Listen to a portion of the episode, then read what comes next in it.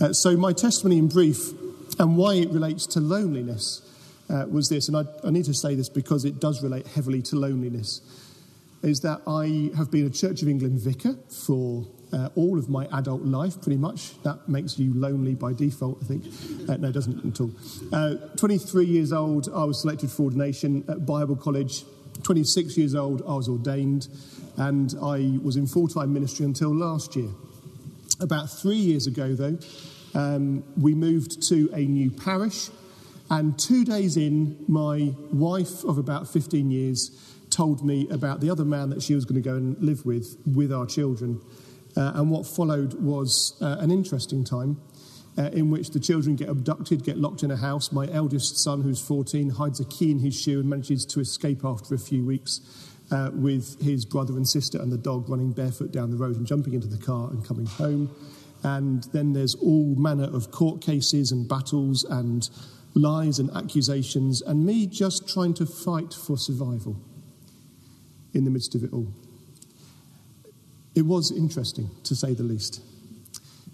Now, the reason I, I share that briefly is, is that there's two factors in there which really focus on loneliness. One is being in a, an abusive relationship of any sort can make you very lonely because you don't know how to talk about what you're dealing with with anybody. The particular nature of what I dealt with was um, what is called, uh, I suppose, emotional and psychological abuse. Uh, I lived under a very controlling uh, regime in which I was cut off from my family and friends. People like Stuart and Tracy, who I grew up with, they've been blessed by not having anything to do with me for 15 years. And now here I am back in their lives. It's a delight, isn't it? Um, but more than that, my parents, when we had, uh, when me and my wife had children, we've got three children, my parents had to agree to be known as Dave and Lynn if they wanted any contact at all with the children. They weren't allowed to be grandparents. They weren't allowed to be known as nanny and granddad, grandma and grandpa. Any of these, those sorts of things. We saw them for one day, once a year at New, New Year's, uh, and that was it. Uh, those sorts of issues become very isolating when you're controlled, when your relationships are controlled, when every time you talk to someone, you get grilled on that conversation, you start to go inward and fear becomes a part of your life. So, isolation and loneliness is something I know a little bit about. Uh, so, it's good to share this with you tonight. The other factor that I mentioned was being a vicar. So, over the years, I've led churches, mostly large churches like this one. I've church planted. There was a time when I was, I had a tiny little bit of taste of fame. I got given a, a role of planting a church in one of the most deprived areas of the UK, and radio stations and newspapers and magazines and all sorts of people were really interested. And they're like, oh, we've got Evan Cockshaw, who's like church planting in West Bromwich. I was like, yeah, I've made this time. I was being invited to be guest speaker at things. I was teaching on a mission shaped ministry course. I, I was uh, writing articles and being interviewed. And it was all about this amazing ministry stuff. And if I wasn't doing the church planting work, I was leading larger churches where I was part of a ministry team or I was the guy in charge. And lots of people were looking at me as being the vicar dude. And like, wow. And I've never been lonelier than when all eyes are on me and I've got to try and pretend that I'm happy inside. It becomes a very lonely existence.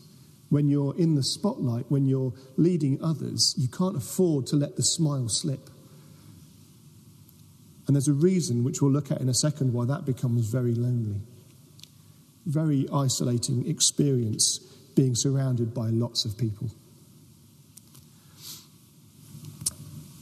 Did you know that the UK is the capital of loneliness in Europe?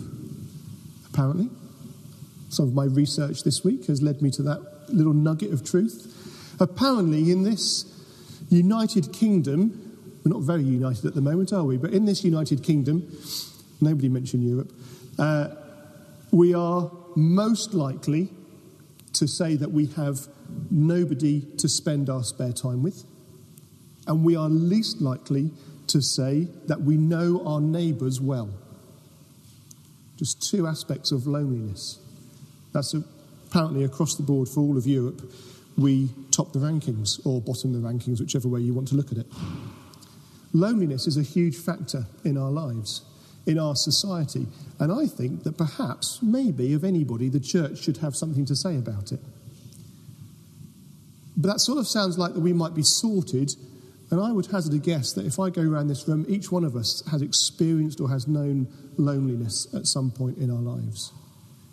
And I would expect there to be quite a few people in this room today who would say that actually in my life right now, I am feeling very lonely. For some of you, you could be coming to church and being involved. I was involved. I wasn't just involved, I was leading, I was the vicar, and I felt desperately lonely. And I imagine that there's people here tonight who feel the same way.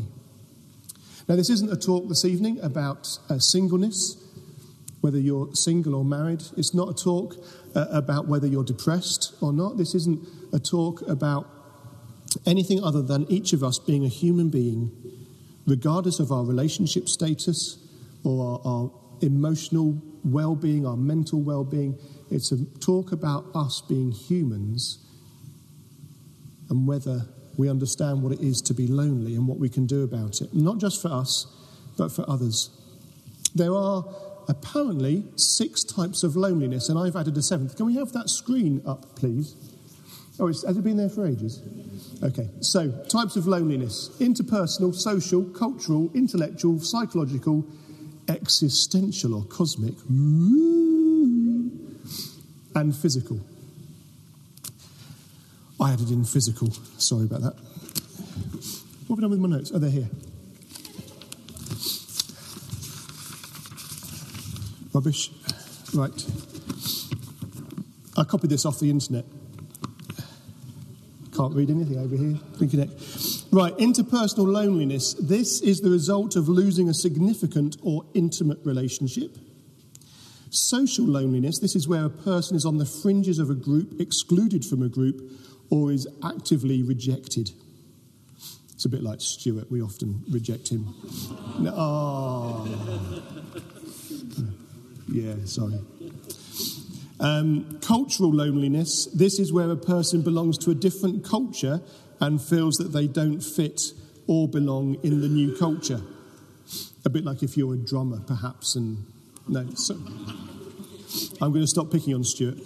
Uh, intellectual loneliness, sorry, Stuart, I shouldn't keep making references to you at all. Intellectual loneliness, this is where a person feels intellectually or educationally out of sync with their peers, their family, or their social group.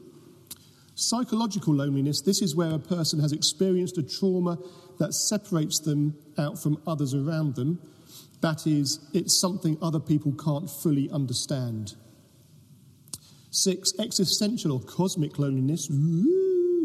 This is an isolating loneliness experienced by a person who is facing death. Wow.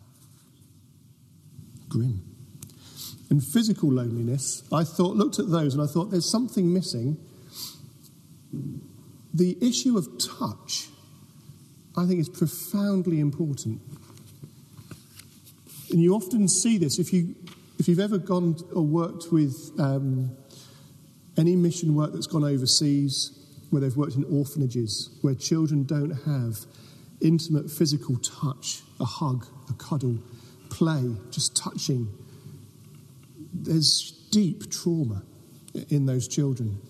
In old people's homes as well, just a touch on a hand can be so reassuring and settling for someone who is feeling desperately lonely and isolated.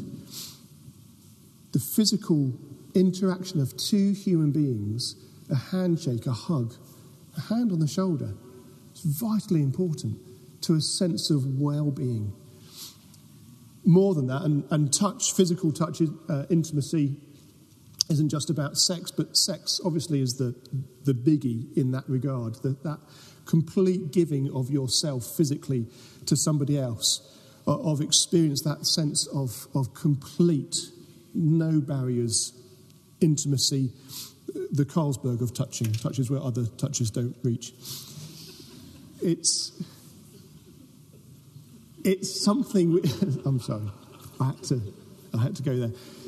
It's something, though, which is part of our human culture and nature. It's something that we need. And these others on the screen, these are things that we need. We need to belong in a social grouping. We need to feel that we belong culturally with those around us, that we can, can interact intellectually. For me, all these things speak about something more simply it is the act of being known. For me, loneliness is when you feel that for some reason, on some level, you are simply not known. The definition, I've put my notes down again. The definition I came up with, I looked around and I came up with my own definition of what it means to be lonely. It's on one of these bits of paper somewhere. The sense of sadness brought about by isolation from healthy relationships. Being lonely is the sense of sadness brought about from, by isolation from healthy relationships. A healthy relationship, not just any old relationship, because I've been in a relationship which was not healthy and it caused me to feel very lonely. But in healthy relationships, when you've got friends that you can rib and mock and joke with, when you've got friends who you can disappear for 15 years and then you can come back and pick up where you left off, that's a healthy relationship. Because there you're known. To be known, to be understood, is the deepest thing that I think we can, can receive as a human being. Psalm 139. O Lord, you have searched me and you know me. You know when I sit and when I rise. You perceive my thoughts from afar. You discern my going out and my lying down. You are familiar with all my ways. The Lord knows us. He knows us intimately and perfectly. He knows us more than we know ourselves. We may not fit in with him socially and intellectually and all those things, but he knows us. We can share ourselves with him. Right, our passage tonight is over the page. Have you got Bibles? You can't even read your Bibles if you've got them, can you? Right, I'll read it to you. Psalm 142. This is a psalm of David. Psalm 142, verses 1 to 7 says this I cry aloud to the Lord, I lift up my voice to the Lord for mercy. I pour out my complaint before him, before him I tell my trouble. When my spirit grows faint within me, it is you who know my way. In the path where I walk, men have hidden a snare for me. Look to my right and see. No one is concerned for me. I have no refuge. No one cares for my life. I cry to you, O Lord. I say, You are my refuge, my portion in the land of the living. Listen to my cry, for I am in desperate need. Rescue me from those who pursue me, for they are too strong for me. Set me free from my prison, that I may praise your name. Then the righteous will gather about me because of your goodness to me. So that was David, the slayer of Goliath, as a young boy. That was David, the, the beautiful musician who played in the courts of King Saul and calmed Saul's rage with his anointed music. That was David who led men into battles and won major victories. He was a soldier, he was an artist, he was a hero. He was chosen to be king. And yet, here in this psalm, he is afraid. The context of this psalm is found in 1 Samuel 22 and 23, when Saul is all out for David. He wants David's blood because he knows that David is a threat to his kingship. And so Saul comes after him, and David flees. And all those things that David had, all that heroic stature, all those victories, all his skills with the, the harp and whatever else he had, were nothing. all he knew to do was run away and hide in a cave. And in that cave, he had literally nowhere else to turn. Back against the wall, no friends around him, all on his own. And he was afraid. And I've felt that fear. I've lived with that fear for a long time. And it's horrible. And it's lonely. Because in that place, you don't feel that anybody understands. You don't feel you've got anyone to turn to. You don't feel that you can even really trust yourself anymore. You don't just feel powerless, helpless, and hopeless. You can't begin to explain to anyone what you're going through. You don't know who to trust as a friend. You feel threatened. You feel fearful. You feel alone. You feel all of these things, even the existential cosmic one. That sense of, of loneliness as you face death is the worst loneliness of all. When I was 21, excuse me, cold. When I was 21, I went to Israel, which was lovely.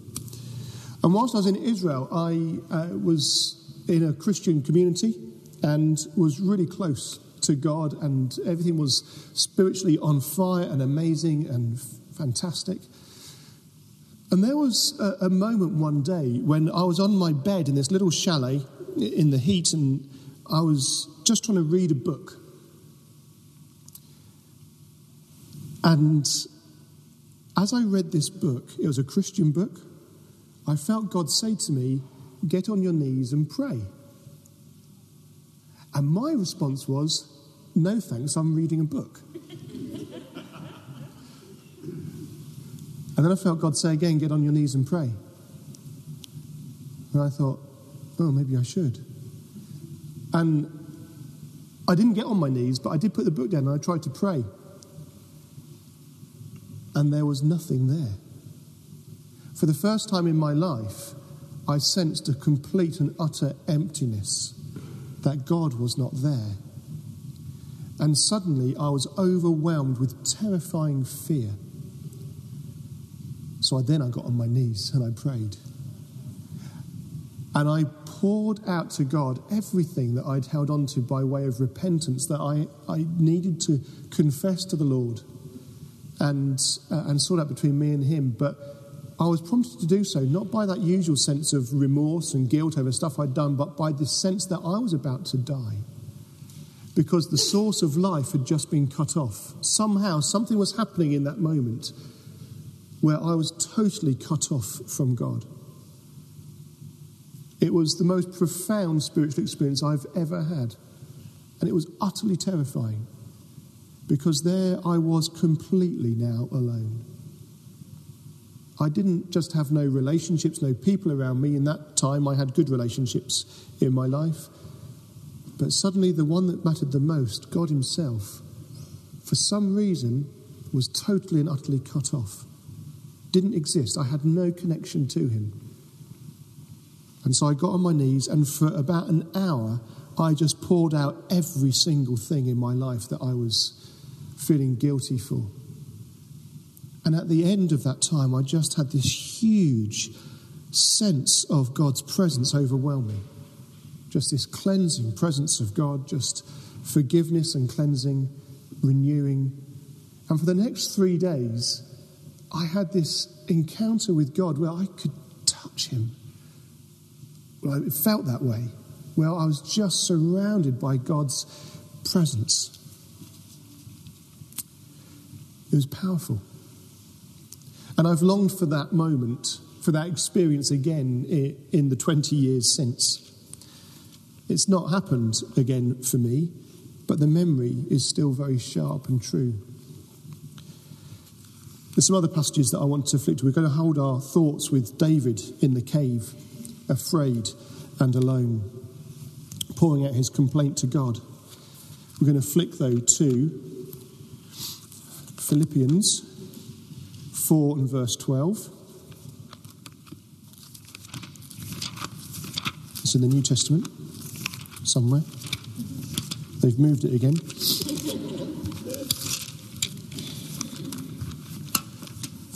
God's Electric Power Company. Remember that?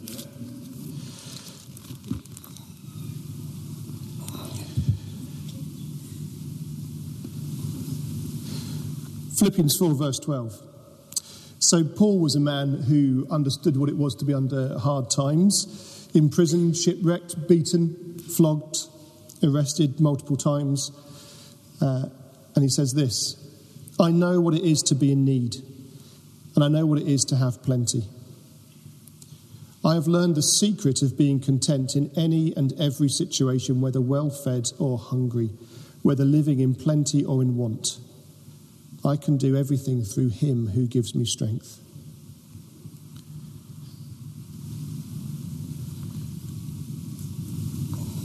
When we're lonely, when we're cut off from these things, it doesn't have to be all of them to feel lonely, just one of those things amiss, and you can feel a desperate longing. The desperate loneliness can overwhelm you. And as David says in Psalm 142, is his soul just being sapped away from him. And I think the answer is, is partly in not seeking those things themselves out from God, because I don't think that we can. I don't think that I can culturally connect with God. Can't really physically connect with Him, although I had that moment where I almost felt that I could socially can't really. None of those things really match God, but what does match with God is, is a contentment, a peace, a shalom, which can be found in His presence. Now, there's something else that we need to say about loneliness and, and God overcoming loneliness. God can't overcome all manner of loneliness because God doesn't intend to, because God calls us into community and relationship. He made Adam and very quickly thought it's not good for Adam to be on his own. He needs a companion. And so Eve came along. Adam could have just milled around with God all day, couldn't he? God didn't intend it that way. He intended us to have healthy relationships. But, and this is something that I've found increasingly true over the last couple of years for me, when healthy relationships aren't easy to be found, when there is something broken and longing inside us, actually the first place to turn is back to God. Now, that, as, as I shared a couple of weeks ago, been very hard for me because a lot of my troubles, as I reflected on them, seem to be God's fault. And when you're angry with God, it's hard to draw close to God. As I've overcome that, that sense of renewed relationship with Him has brought me back to a place of peace where loneliness isn't something that I would say is a label that I need to wear anymore. Those things on, on the screen there are still things that I, I seek to work out in my life and bring into a healthy place again. But the sense of contentment, the sense of peace, no matter what my circumstances, is a promise of God, I believe, that each of us needs to learn and relearn. Flick back if you're following in Scripture to 142, Psalm 142. David says this When my spirit grows faint within me, it is you who know my way. It's God who knows us. When we are brought low, when we are wasted, when we are just broken, when we're feeling desperately lonely and longing for something relational to work well in our lives, God knows us. It is you who know my way. I, in the path where I walk, men have hidden a snare for me. When you feel that others are out to get you, God knows the way. But this is the, the bit which is beautiful for me. Verse 4 Look to my right and see, no one is concerned for me. I have no refuge. No one cares for my life. It's beautiful because of the truth that's not spoken there. That's how we feel so often no one cares for me. And I've got to be honest and say that for so many years of my life, I've had no one that I genuinely felt cared for me. My friends back here and my family I knew cared for me, but I couldn't talk to them. They were too far away, they were cut off. And so, where I was living, in the bubble I existed in, I felt no one understood, nobody knew, no one cared for the things I was dealing with. And the beautiful thing is where we read truth. And we read truth in Matthew 11 and verse 29. You know, our feelings don't always speak truth to us.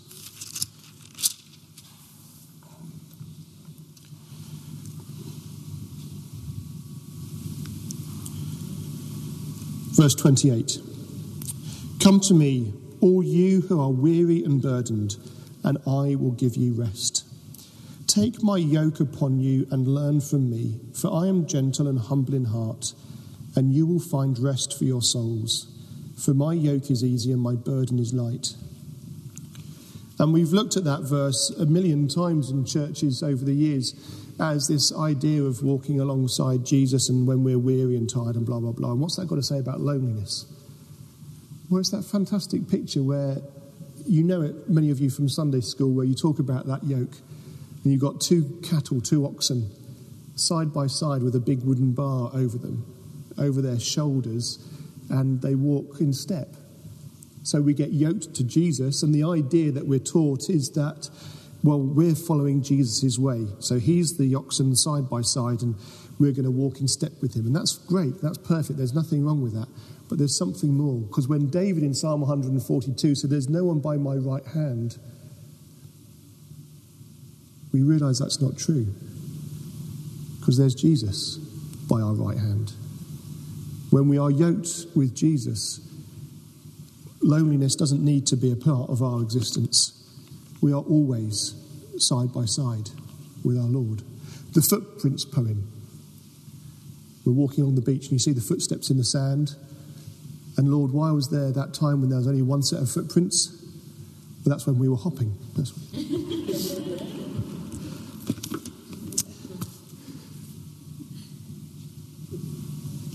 counteract loneliness, we must find peace in God. We must find peace and contentment in the presence and in our relationship with Jesus Christ. But God intends us to be in community with people. And so we must also strive to have healthy relationships with other people. And this is where we have something to say as a church. Living in this country where we have this status as being the lonely capital of Europe Surely we've got something to say about that. So, in my years of ministry, going around to old people's homes, I mean, not old people's homes where there's lots of old people living in a home, but a home with an old person living there and they've lost their partner from life and they don't go out hardly. They're shut in day in, day out, and they are lonely. We can visit those people.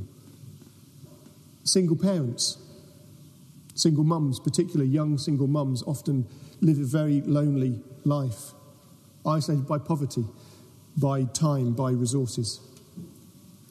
We can say something about that. We can welcome people in and we can go out and be involved. What did Jesus say? Love your neighbour as yourself. There's something profound in that verse as we think about loneliness. Love your neighbor as yourself. I think that if anyone in this society today has the answers to loneliness, if anyone here tonight needs an answer to loneliness, then it is the church where we find the answers. Because in our belief, in our faith, we are called not to an isolated relationship with an invisible God but we are called to an expression of faith lived out in community. And we are called into a relationship not with a God who will judge us, but with a Father who will love us. We are called to an expression of living with the Almighty, where He calls us to know contentment and peace, to know love and joy. Where He can bring healing. So, as I've been experiencing healing in my life, so you can experience healing in yours. Where marriages don't need to always end if there's problems, but healing can be found for them too. But where, like me, you go through that trauma, God can bring you to a place of peace and renewed relationships and love and joy and peace. So, loneliness. I've asked for my next sermon to be something happy. I don't want to always have the gift of giving people tears. But I do think that as a church, we need to wrestle with this seriously because so many people are lonely. Now, just to finish, my, my quest for not being lonely anymore actually started when I started to be honest with myself. And in being honest with myself, to be honest with others as well. And to choose to speak about my experiences and to choose to talk as well about my failures, not just what others have done to me, but what I've done to myself and what I've done to others, and talk openly about what it is to live in a messed up, screwed up world. And it's in that sharing where others actually start to get to know me, where I don't have to hide behind a fake smile anymore, where I don't have to be that pretend vicar at the front of church anymore, where I can just be me. And you can know me, and I can know you. And I don't have to be anything other than who Evan is, except for this talk going online under the name of Peter Stevens. But that's a different story. There's some crazy people around. Be honest about who you are. Be honest with people here because this is a safe place. If you're lonely, if you're in need, if you're struggling with any of these things, then talk, receive prayer, be loved, be known. But if you don't yet know Jesus, then let us help you find your way to him, for he fully knows you and fully loves you. Amen.